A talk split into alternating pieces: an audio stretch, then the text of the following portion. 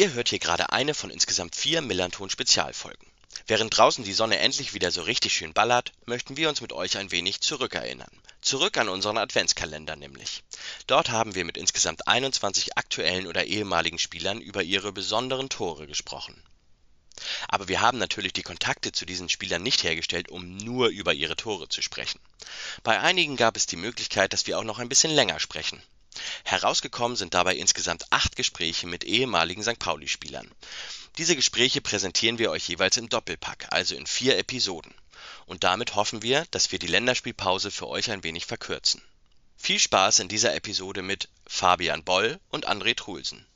Fabian, lass uns mal deine Anfänge als Profifußballer anschauen. Du bist über den Itzehoer SV, TSV Legerdorf und ähm, den ersten SC Norderstedt erst zur Zweitvertretung des FC St. Pauli gekommen und warst dann aber kurze Zeit später schon für die Profis im Einsatz. Meinst du, dass dieser Weg ähm, den du da gegangen bist, meinst du, dass der heutzutage noch möglich ist?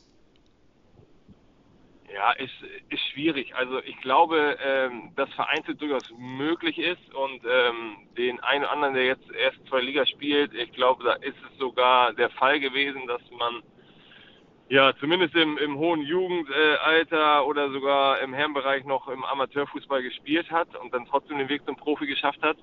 Ähm, aber ansonsten, ja, zumindest gefühlt, wenn du kein NLZ durchlaufen hast, dann, dann ist das alles andere als eine Chancengleichheit, weil du einfach gar nicht so im, im Fokus äh, bist. Ähm, aber für mich persönlich, sage ich, war es genau der richtige Weg. Also alles so Step by Step, nächste Entwicklungsstufe zu, zu nehmen.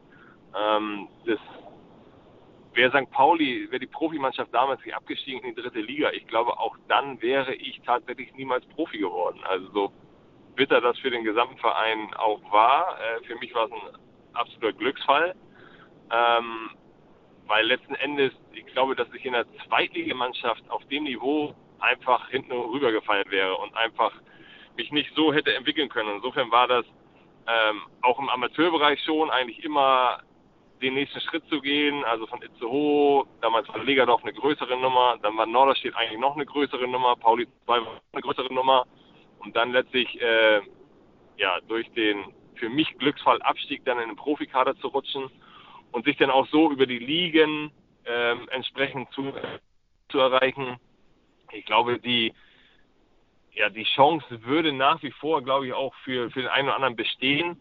Allerdings äh, immer zwei Seiten. Ich glaube, ja, einen zweiten Schritt nach vorne ersten machen wollen, einfach eine gewisse Ungeduld auch mit sich bringen und zum zweiten, ähm, dass man sich auch als Verein gar nicht so entwickeln kann. Also weil diese diese Story, die wir so hinter uns wirklich von der dritten in die erste Liga durchgehen, ähm, ja auch klar, ich glaube, hat der haben die meisten Vereine gar nicht so die Zeit und Muße, das so langsam aufzubauen, was für mich als Spieler denn so perfekt war eigentlich. Weil heutzutage wird es natürlich schnellstmöglich irgendwie wieder aufsteigen und nochmal aufsteigen und glaube, da wird das eine oder andere Einzelschicksal dann auch auf der Strecke bleiben.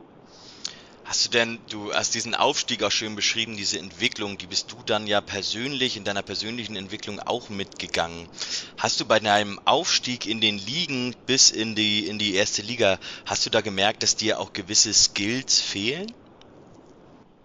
Ja, also wenn man, wenn man das ist mir schon in der dritten Liga aufgefallen, dass äh, Leute halt mit dem Ball einfach äh, auch Sachen machen konnten, die ich niemals konnte und auch ähm, wahrscheinlich mit noch so viel Training niemals hätte wettmachen können. Auf der anderen Seite hatte ich natürlich einen Skill und ich habe immer so äh, spaßeshalber auch zu Leuten gesagt, die die ganzen U-Nationalmannschaft durchgelaufen sind und ähm, letzten Endes dann äh, mit mir auf dem Trainingsplatz standen.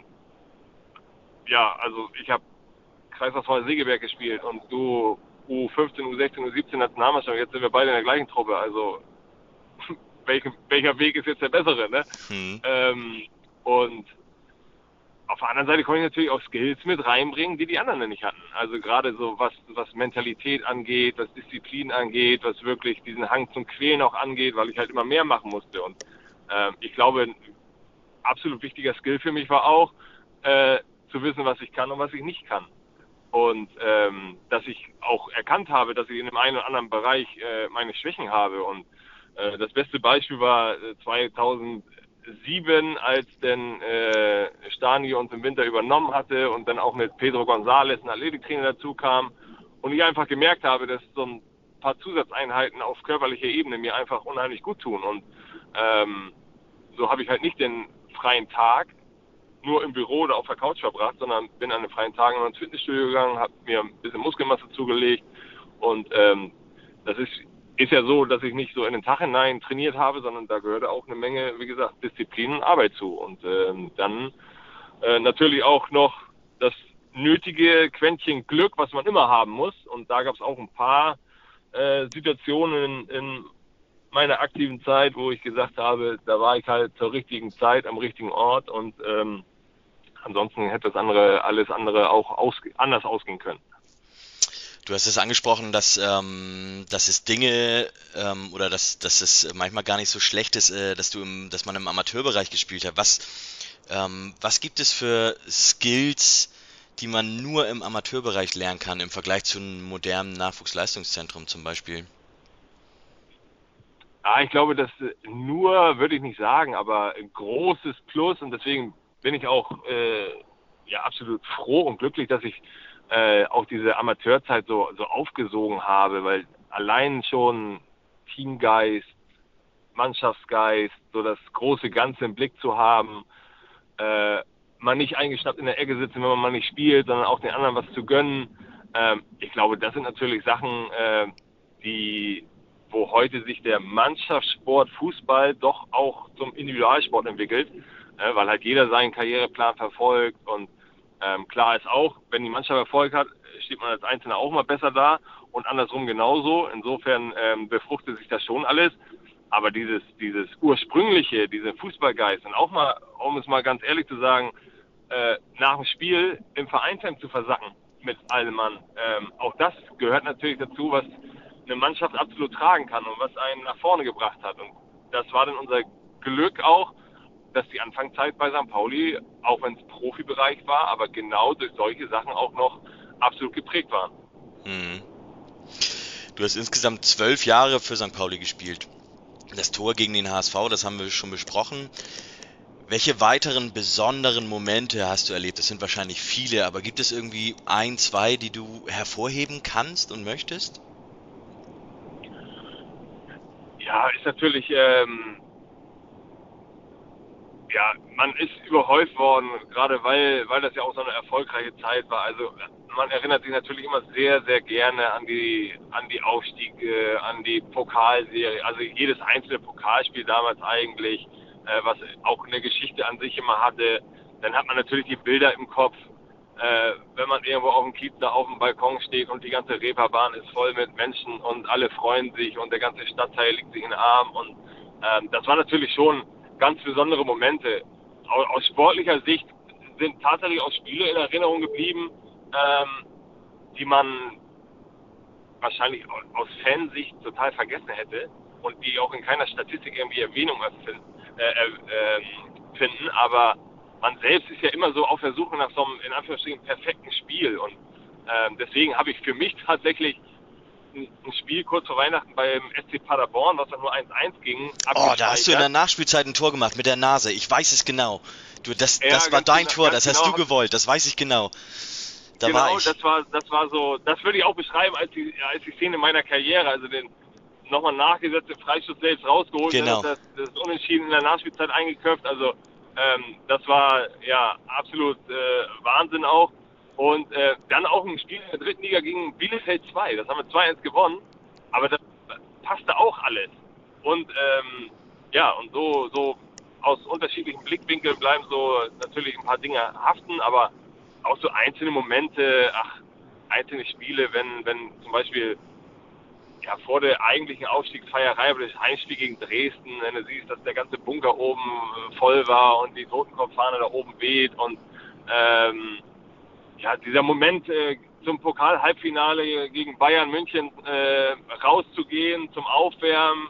Du weißt, es ist Halbfinale und das Stadion ist schon brechend voll, äh, schon beim Aufwärmen und eine Lautstärke, dieses Knistern.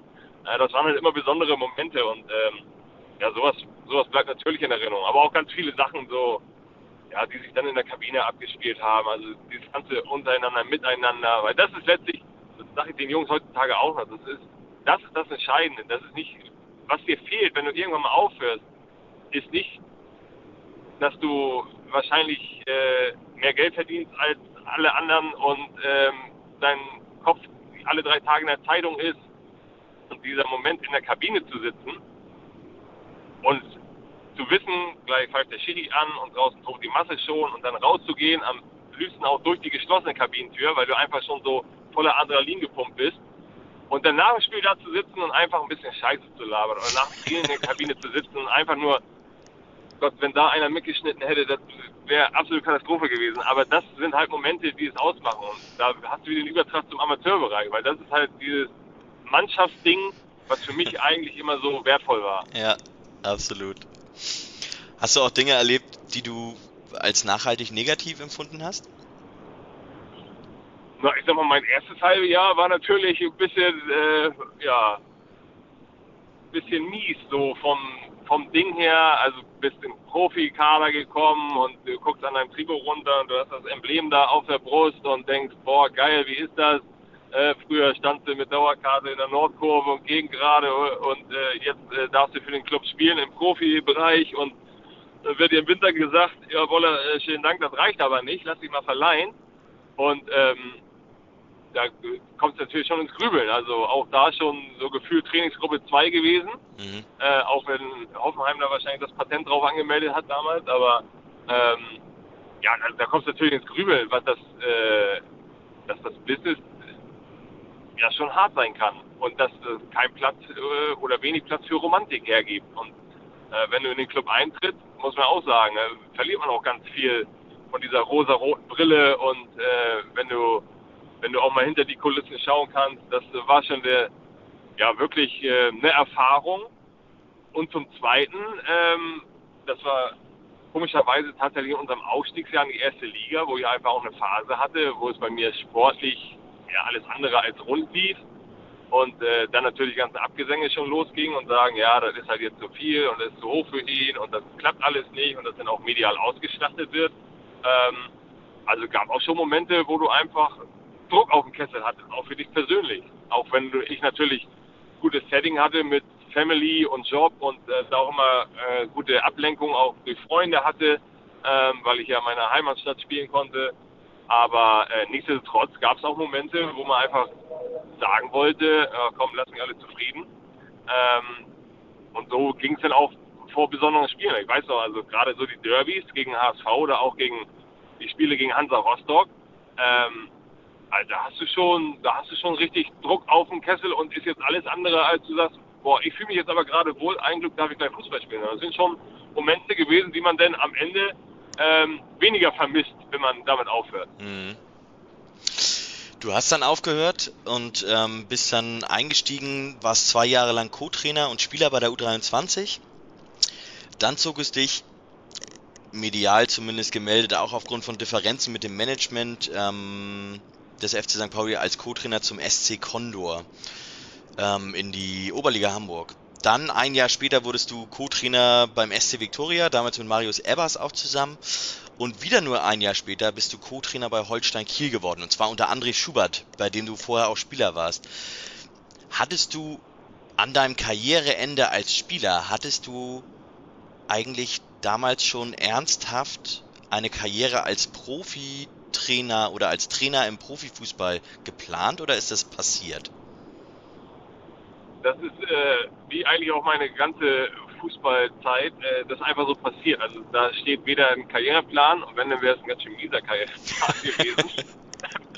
Also über U23 ein Jahr Pause machen, dann bei Kondo anfangen und hoffen, dass man zwei Jahre später in der Zweierliga Großtrainer wird.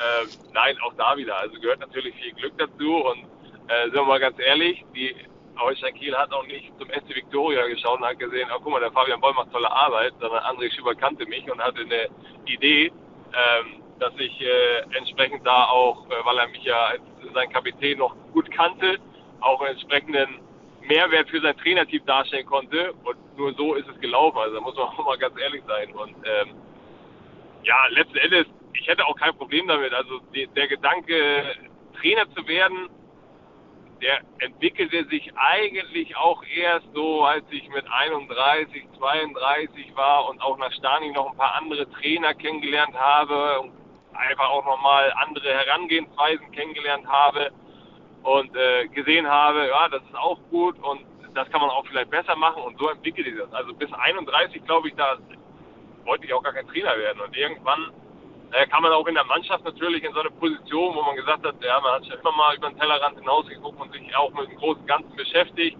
Ähm, und so entwickelte sich das und dann war ja damals mit Rashida Susi noch relativ schnell die Gespräche, dass da auch Bestrebungen gab, mich dann im, im Nachwuchsbereich mit einzubinden und das waren auch äh, zwei, zwei gute Jahre, wo man viel lernen konnte.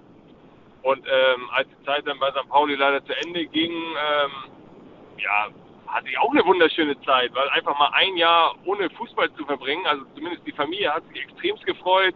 Mhm. Ähm, das war eine absolute Luxussituation, dass man einfach mal auch Einladungen in vier Wochen zu irgendwelchen Feierlichkeiten, Geburtstagen einfach mal sagen konnte, ja, ich habe Zeit. Und nicht jetzt gucken muss auf den Spielplan und dann könnte das der zweite Tag nach dem Spiel ist meist frei und dann könnte ich eventuell klappen. Ähm, also auf, auf sozialer Ebene äh, war auch das Jahr fußballfreie Zeit komplett Gold wert. Plus auch mal von draußen drauf zu gucken, auf das Business Abstand zu gewinnen, ähm, auch das äh, entwickelt ein Jahr weiter und ähm, lässt Dinge wieder ja, sich neu einordnen oder man kann sich nochmal neu reflektieren in der einen oder anderen Weise. Und dann äh, war es einfach auch wieder der Zufall, dass mich einer meiner besten Kumpel, der damals äh, bei Condor Trainer war, gefragt hat, ob ich ihn dann nicht ein, zweimal die Woche unterstützen möchte. Und äh, so ging das dann. Da habe ich gesagt, ja, wenn ich mir was vorstellen kann, dann mit dir. Und ähm, ja, dann hat man irgendwann wieder angefangen, aber auf ganz moderater Flamme, hat dann irgendwann wieder Gefallen dran gefunden, weil auch mit jungen Menschen zusammenzuarbeiten, das hält dann erst selber jung und äh, macht ja auch Spaß, sein, sein Wissen und so weiterzugeben an andere. Ähm, dann, dass im Winter der SC Victoria auf mich zukam, war auch ein Glücksfall. Die habe ich sehr, sehr genossen, die Zeit, muss ich sagen. Mhm. Ähm, weil es einfach coole Mannschaft, cooler Verein war, coole Voraussetzungen da waren. Und ähm, ja, wieder ein halbes Jahr später rief der André Schubert mich einen Tag vor meinem Geburtstag an, von meinem 40. und fragte, ob ich nicht das machen möchte. Und da habe ich mich echt, ja, lange mit auseinandergesetzt weil ich gar nicht wusste, ob ich nochmal das Profibusiness äh, erleben möchte. Ähm, aber habe dann gesagt, na, bevor du dich in fünf Jahren ärgerst, hättest du das nicht nochmal versucht. Äh, ja, dann habe ich das, das angenommen äh, und ähm, bin da bis jetzt auch nicht traurig drüber, dass ich den Weg nochmal gewählt habe. Ihr habt dann, ja, also ihr habt dann in Kiel letzte, vor allem letzte Saison eine wahnsinnig erfolgreiche, aber auch Corona-bedingt sehr, sehr, sehr schwierige Saison gespielt und seid dann in der Relegation gegen Köln gescheitert. Ähm, hast du, wie überzeugt warst du dann davon, dass ihr aufsteigt? Ihr habt dann ja nach der, ihr wart ja zweimal in Quarantäne komplett auch und seid dann aus dieser zweiten Quarantäne mit so einer, ähm, ich würde es mal als Scheißegal-Mentalität rausgekommen. Habt auf einmal, obwohl euch niemand mehr auf dem Zettel hatte, habt ihr echt alles weggehauen, was da war. Hast du dazwischendurch gedacht, ey, Fabian Boll wird nochmal Co-Trainer in der ersten Liga? Ja, gehofft hat man das natürlich, ne, dass der, der große Kuh gelingt. Aber uns war eigentlich schon also im, im, Trainerteam haben wir relativ offen darüber gesprochen, dass da schon sehr, sehr viel zusammenkommen muss. Und insbesondere die letzten beiden Spieltage, äh, da lag unsere Hoffnung eigentlich auch sehr da drin, dass von irgendwo nochmal Schützenhilfe kommt. Ich mhm. weiß, dass Kräuter Fürth mit Düsseldorf und Paderborn alles andere als ein leichtes Restprogramm hatte und da hatten wir so ein bisschen schon auch auf die anderen Plätze geschielt, ne? auch wenn wir natürlich den Fokus auf uns hatten, aber man macht sich ja nicht davon frei und guckt, weil wir einfach gesehen haben, dass die Jungs einfach sowas von leer waren und da ging nicht mehr viel. Und wir haben es dann wirklich gerade nach der zweiten Quarantäne mit jedem Sieg und der, wie du richtig sagtest, dieser Scheißegal-Einstellung, äh, ist man nochmal in so einen Flow gekommen und hat auch unmögliche Dinge nochmal äh, geschafft und ähm, drittletzter Spieltag zu Hause gegen, gegen Regensburg nochmal einen Rückstand umgebogen in, in den letzten Minuten zu einem 3-2-Sieg Und ähm, da hat man aber schon gesehen, eigentlich auch die zwei Spiele davor schon ab Minute 60 war eigentlich einfach nichts mehr im Köcher. Und äh, glücklicherweise war der Spielverlauf so, dass wir entweder geführt haben und zum richtigen Zeitpunkt die Tore gemacht haben und dann mit Mann und Maus die Bälle aus dem Stadion geprügelt haben oder aber halt noch einmal so eine Energieleistung vollbracht, aber dann äh, als spätestens an den letzten beiden Spieltagen auch zur Mittagszeit und nicht mehr abends angestoßen wurde und äh, es 25 Grad auf dem Platz waren, da hat man gesehen, ja, das wird eine ganz, ganz enge Kiste und so eine Energieleistung schaffst du halt nicht alle drei Tage, weil das darf man auch nicht vergessen, elf Spiele in 28 Tagen, das äh, war schon ein Bambo-Programm und davor hat man in fünf Wochen äh, vier Tage trainiert. Ähm, also wäre das gegangen, dann hätten wir alle, glaube ich, eine Kerze angezündet und uns äh, beim Fußballgott bedankt. Ähm, aber so wie es dann letzten Endes gelaufen ist, war es natürlich bitter. Gerade auch nochmal mit Zwischenhoch, dass man nochmal Hoffnung hatte nach dem Hinspiel äh, gegen Köln. Ja. Ähm, was wir eigentlich hätten auch nicht gewinnen dürfen von den Spielanteilen her, aber so hatte man zumindest immer Hoffnung. Aber letzten Endes, man hat auf den Platz geguckt und irgendwie, gerade im Rückspiel Relegation, die Jungs taten einem ja fast noch leid. Ne? So, die, die wollten unbedingt, aber es war halt nichts mehr drin. Und ja. ähm, wenn du es guckst, dass du nach 60 Minuten eigentlich, letzter und vorletzter Spieltag, nach 60 Minuten warst du zweimal äh, in der Bundesliga und schaffst es am Ende nicht, dann ist das natürlich echt hart, aber ich glaube auch so kann man sagen, äh, fast in die Bundesliga aufgestiegen und zumindest als Coach nochmal ein Pokal-Halbfinale erlebt zu haben, ähm, das als Spieler und als Trainer zu schaffen, äh, ja, das schaffen auch nicht zu viele und insofern kann man nichtsdestotrotz mit, mit ganz viel äh, Stolz und ein bisschen Wehmut auf die letzte Saison gucken. Genau, jetzt geht's ja weiter. Ähm, ihr seid, also wir nehmen hier gerade im Anfang November auf, ihr seid eher so, naja, mittelmäßig äh, bis nicht so gut in die Saison gestartet, habt natürlich auch äh, enorm viel verloren im Kader. Ich möchte jetzt aber gar nicht so sehr zum aktuellen Tagesgeschehen kommen bei Holstein Kiel, sondern mich würde mal interessieren, da man das beim FC St. Pauli sehr genau weiß, wie die Rollen, die Aufgaben der Co-Trainer sind. Da hat Fabian Hürzeler, der befasst sich viel mit der Gegneranalyse und Loic Favre ist vor allem auch mit der individuellen Weiterentwicklung von Spielern beschäftigt. Was sind die Aufgaben von dir bei Holstein Kiel? Ja, wir haben eigentlich also auch individuelle äh, Themen, gerade was äh, Spielerbetreuung individuell angeht. Das äh, habe ich in diesem Jahr schon gemacht. Letztes Jahr war es eher alles rund um Standardsituationen, auch da Gegnervorbereitung. Ich sag mal, das große Ganze haben wir immer und machen wir nach wie vor alles im Team besprochen. Also dass wir uns wirklich Cheftrainer und zwei Co-Trainer hinsetzen und dann sowohl Gegner äh, studieren als auch unser Spiel mit dem Ball ähm, zusammen aufdröseln. Äh, irgendwann spricht natürlich alle die gleiche Sprache, dann geht das natürlich wesentlich schneller. Jetzt mit einem neuen Trainer ja, nimmt das schon mal wieder ein bisschen mehr Zeit in Anspruch, weil er auch nochmal neue Gedankenansätze hat. Äh, insofern ist das alles äh, im Plan. Insofern ja, machen wir schon viel alle zusammen. Ähm, Holstein Kiel ist natürlich auch eine andere Adresse rein vom medialen Interesse äh, als bei St. Pauli. Ich glaube, äh, Schulle hat, glaube ich, noch wesentlich mehr Aufgaben auf dem Sektor auch und muss auch noch mehr delegieren. Äh, bei, bei Holstein Kiel kann sich der Cheftrainer schon noch auch sehr auf Sportliche konzentrieren. Und ansonsten, ja, individuelle Themen, ähm, auch da Trainingsplanung, Gestaltung äh, mit übernehmen und äh, ja, so äh, hangelt man sich dann durch die durch die Wochen und äh, jeder weiß dann letzten Endes am Tag, was seine, was seine Aufgabe ist und es ist ein, einfach ein gutes Miteinander. Und ich glaube, dieses auch zusammen im Team besprechen, ähm, ja, befruchtet einen nochmal, weil wie gesagt, jetzt mit einem neuen Trainer auch nochmal neue Gedanken einfließen und für den Lerneffekt äh, ist natürlich super, gerade als ähm, relativ junger oder unerfahrener Co-Trainer ähm, ist das natürlich immer super, wenn man äh, von solchen Leuten nochmal lernen kann. Und meinst du, dass, ähm, also es gibt ja viele Co-Trainer, die genau in der Rolle aufgehen, die da auch sehr gut reinpassen. Ähm, Timo Schulz hatte mir mal gesagt, er war gerne Co-Trainer, aber er hat auch irgendwann gemerkt, er möchte auch Cheftrainer werden. Wie ist das bei dir?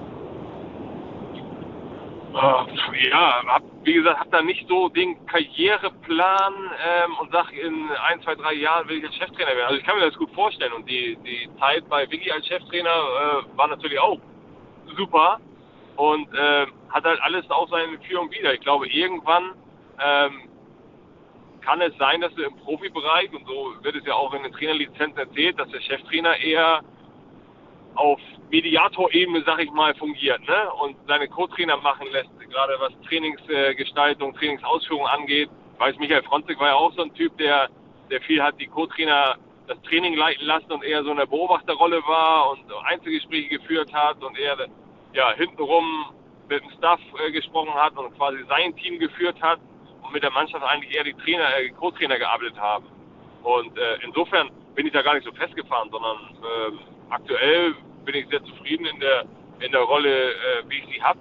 Will aber auch nicht ausschließen, dass ich irgendwann ähm, auch mal in die Rolle Cheftrainer gehe. Auf welchem Niveau das denn sein, ist völlig egal. Also ich sehe mich auch nach wie vor ähm, im, im Amateurbereich gut aufgehoben. Also äh, da bin ich jetzt nicht so und sage, wenn ich jetzt nicht in fünf Jahren Cheftrainer werde ähm, im Profibereich, dann ja, will ich mit Fußball nichts zu tun haben. Also ähm, ich lasse es auch da, mal wieder auf mich zukommen, mach Step by Step. Ähm, aktuell würde mir eh noch eine Lizenz äh, fehlen, um Cheftrainer zu werden auf der Ebene. Und ähm, ja, mal schauen, was die Zukunft so bringt. Da bin ich auf jeden Fall gespannt, wie das weitergeht mit deiner persönlichen Karriere. Fabian Boll, vielen Dank dafür, dass du mir persönlich wieder dieses Tor des Willens in Paderborn in Erinnerung gerufen hast. Und ja, sehr gerne. Vielen Dank für das nette Gespräch. Sehr, sehr gerne. Macht weiter so.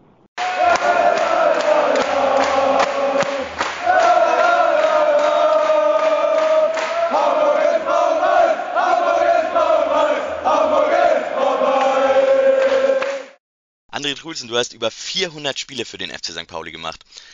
Sag mal, welche davon sind dir in besonderer Erinnerung geblieben? Ja, wirklich schwer, da irgendwie einzelne Spiele äh, rauszunehmen, ne? weil ich das wirklich als äh, Privileg gesehen habe, äh, wirklich am Millantor auflaufen zu dürfen oder für den FC St. Pauli äh, spielen zu, zu dürfen. Ähm, äh, klar, wenn du gewisse Ziele erreichst, äh, sprich eine ganze Saison äh, äh, erfolgreich bist und dann aufsteigst, äh, ist das natürlich äh, ja auch was ganz, ganz Besonderes. Ne? Und äh, da kommt natürlich äh, der erste Aufstieg, äh, den wir dann 88 äh, geschafft haben und das Spiel in Ulm äh, in Erinnerung, äh, ja, wo wir es dann tatsächlich äh, geschafft haben und in die erste Bundesliga aufgestiegen sind nach so und so vielen Jahren. Ne?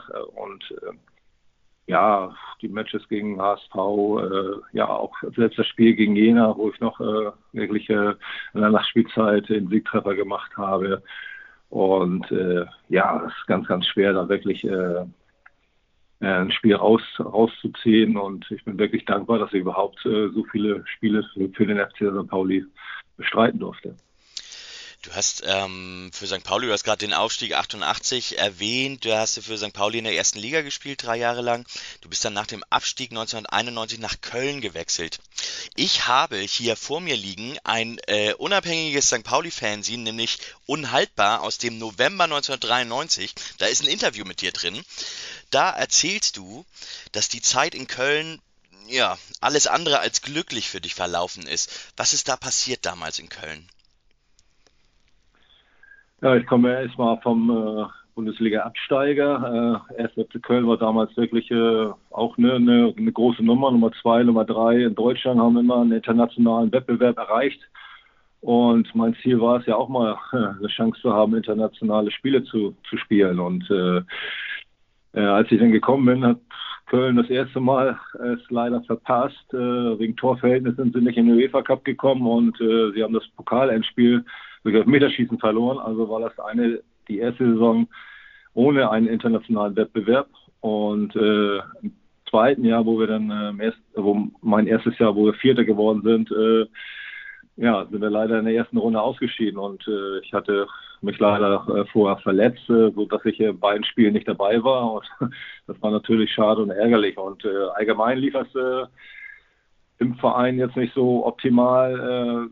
Äh, wir haben oder wir hatten jetzt in meinen zwei Jahren sechs äh, hauptverantwortliche Trainer äh, da sitzen. Und äh, ja, dass da dann irgendwie nichts entstehen kann, ist dann auch äh, irgendwo, irgendwo klar, weil jeder wieder irgendwie äh, was probiert und äh, den einen oder anderen Spieler wieder spielen lässt. Und ja, kam natürlich dann nichts zustande. Und der letzte Trainer, den ich dann hatte, der wollte dann gänzlich eine, eine neue Mannschaft aufbauen und deswegen wurde äh, dann mein Vertrag nicht verlängert. Ich hatte leider äh, Bei Pauli hatte ich nie eine große Verletzung und da hatte ich zwei Muskelbündelrisse äh, jeweils äh, in einer Saison und das hat mich natürlich wieder zwei, drei Monate so ein bisschen immer wieder zurückgeworfen, musste mich wieder rankämpfen, aber äh, so richtig äh, als Stammspieler habe ich mich jetzt da auch nicht gesehen. Ich habe zwar 30 Spiele, glaube ich, in, in den zwei Jahren gemacht und hatte auch eine Phase, wo ich äh, sieben, acht Spiele am Stück gespielt habe. Äh, aber äh, nichtsdestotrotz lief es äh, sportlich äh, so nicht gut für uns und äh, ja, war natürlich auch schade, dass mein Vertrag nicht verlängert worden ist. Aber so hatte ich dann wieder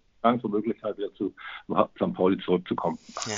ja, aber du hast einen Umweg genommen damals. Du bist nicht direkt von Köln zum FC St. Pauli gewechselt, sondern du bist zurück zu deinem, naja, nicht ganz Jugendverein, aber zu deinem ersten ähm, Herrenverein, zum SV Lurup in den Amateurbereich, in die Oberliga damals gewechselt.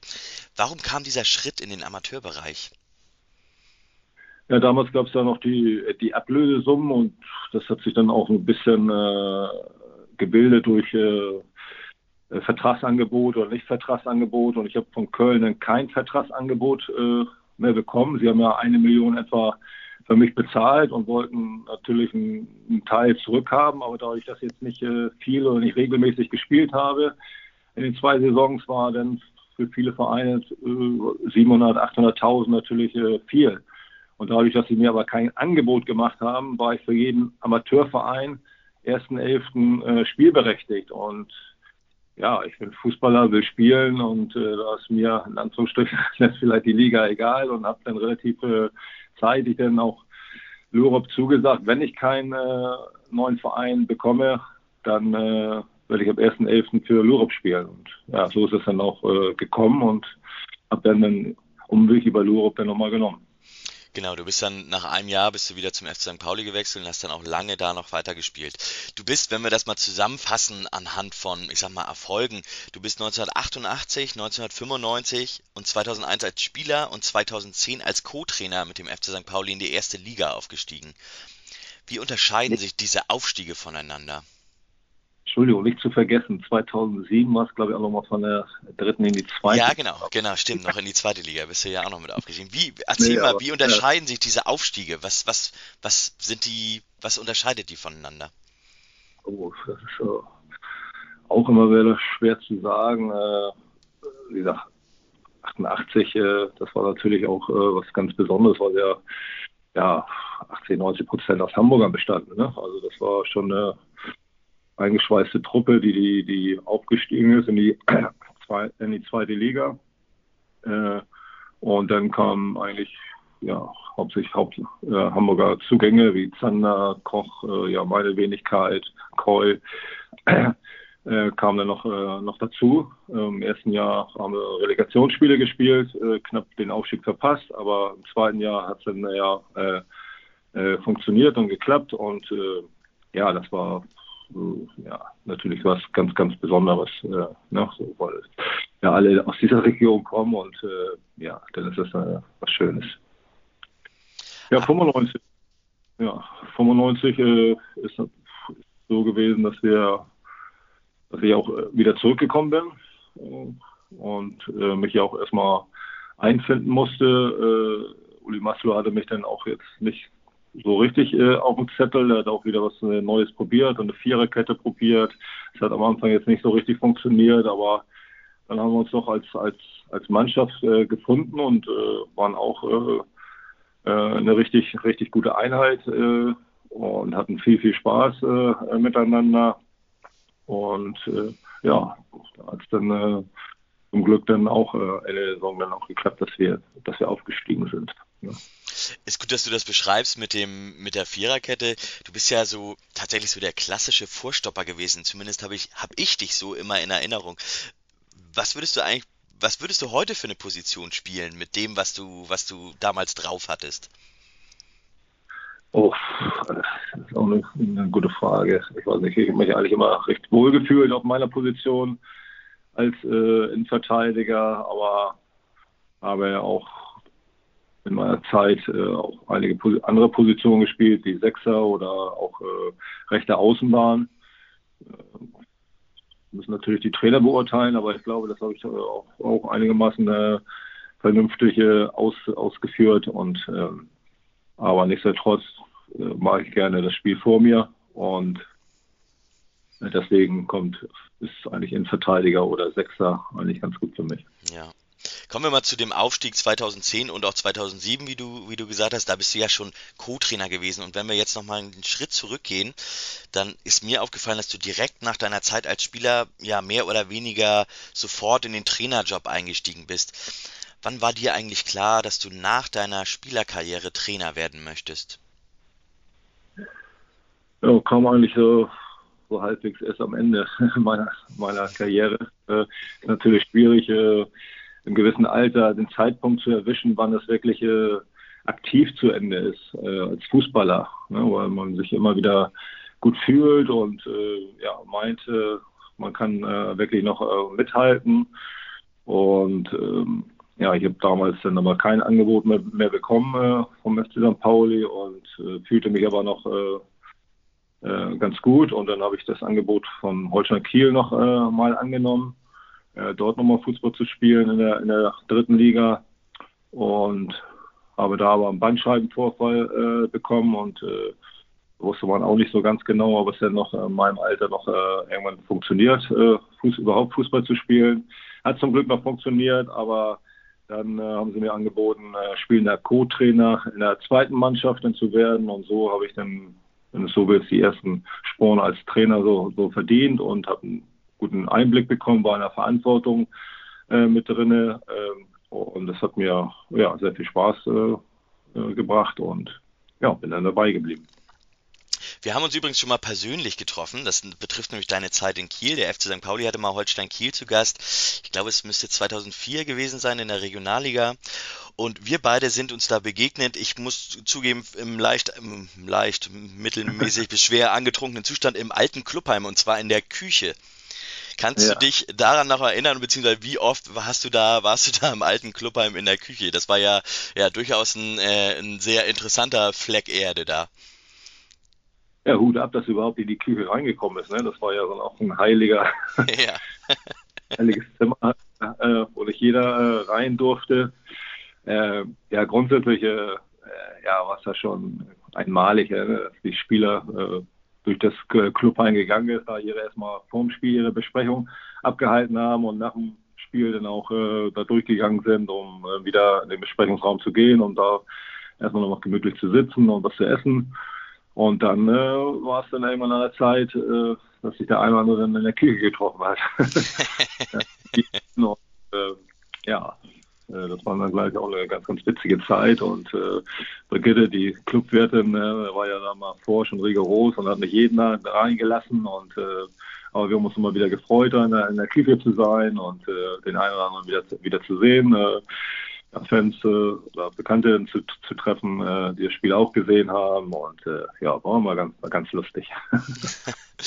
du warst also bei Holstein Kiel Co-Trainer, du warst zweimal beim FC St. Pauli Co-Trainer, du warst in Hoffenheim und in Köln mit Holger Stanislawski dann auch im Trainer gespannt, sozusagen als Co-Trainer. Dann warst du kurzzeitig in Stuttgart und bei den Sportfreunden aus Lotte. Und du warst immer Co-Trainer. Jetzt mal ein bisschen, ja, ein bisschen scharf gefragt. Wolltest du nie Cheftrainer werden oder hat sich die Gelegenheit nie ergeben? Äh, ja, man ist ja in einen Co-Trainer-Job so ein bisschen reingewachsen äh, und äh, hat mir auch immer sehr viel Spaß gemacht.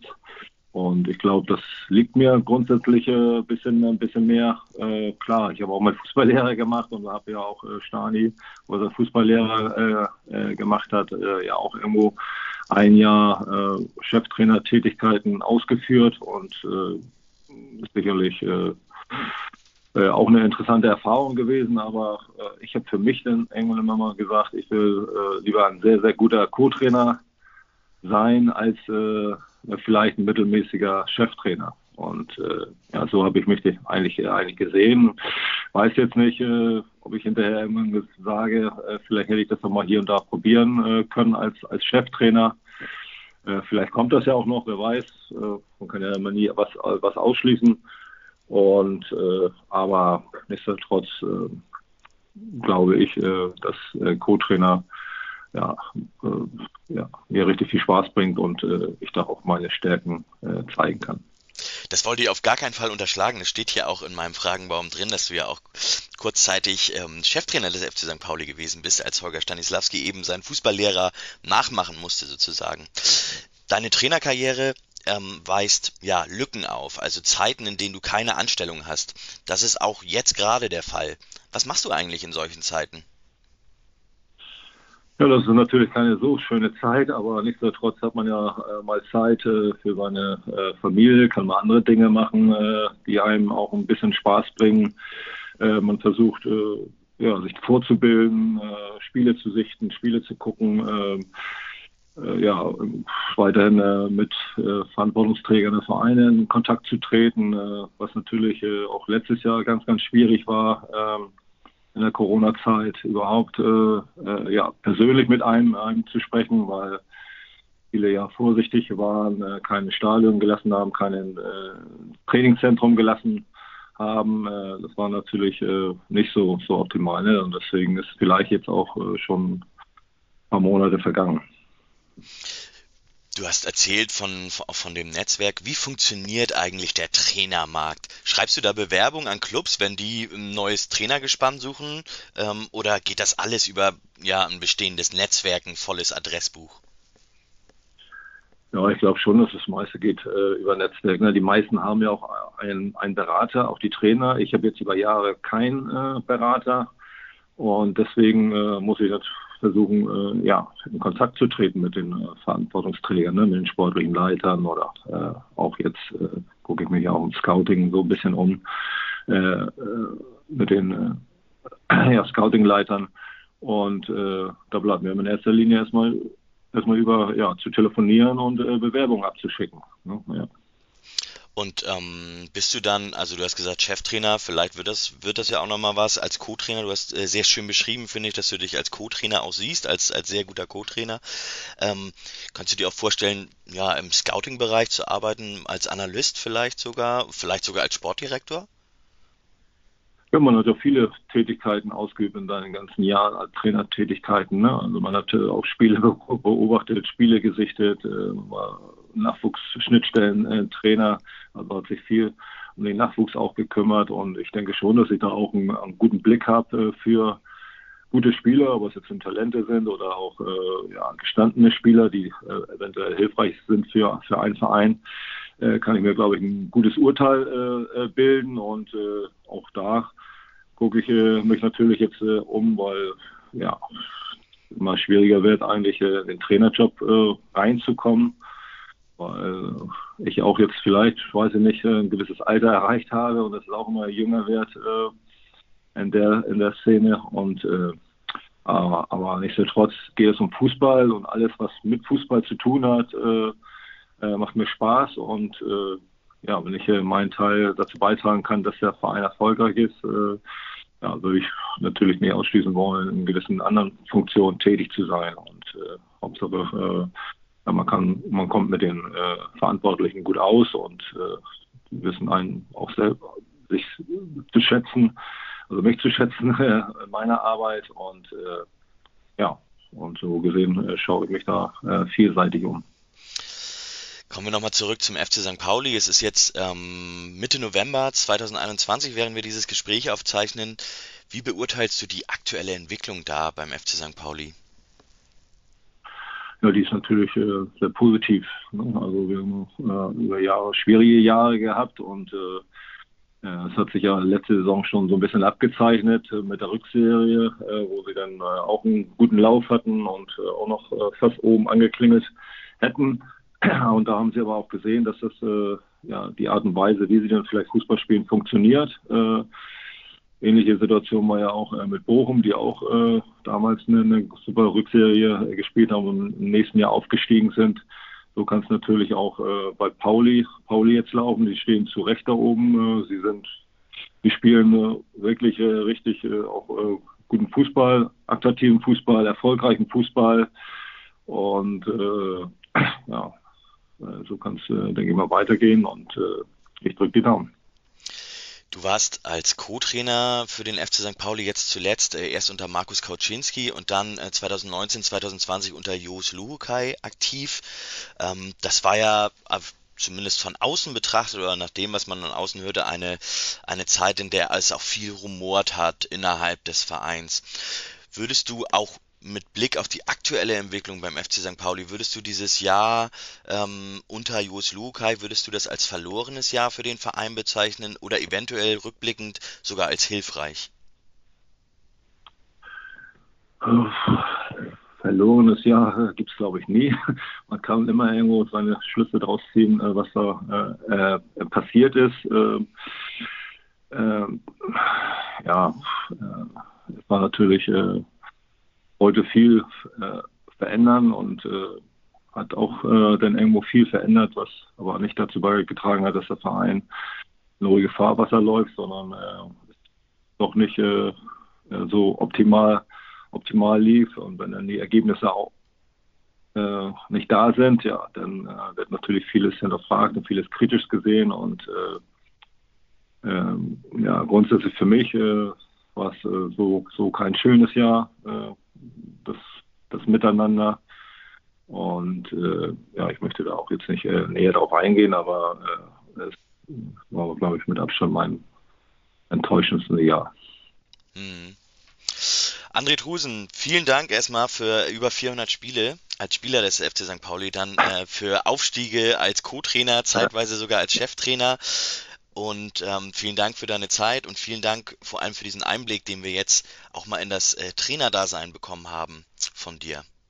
Ja, kein Problem. Gar nicht für. Also jederzeit gerne. Super, danke.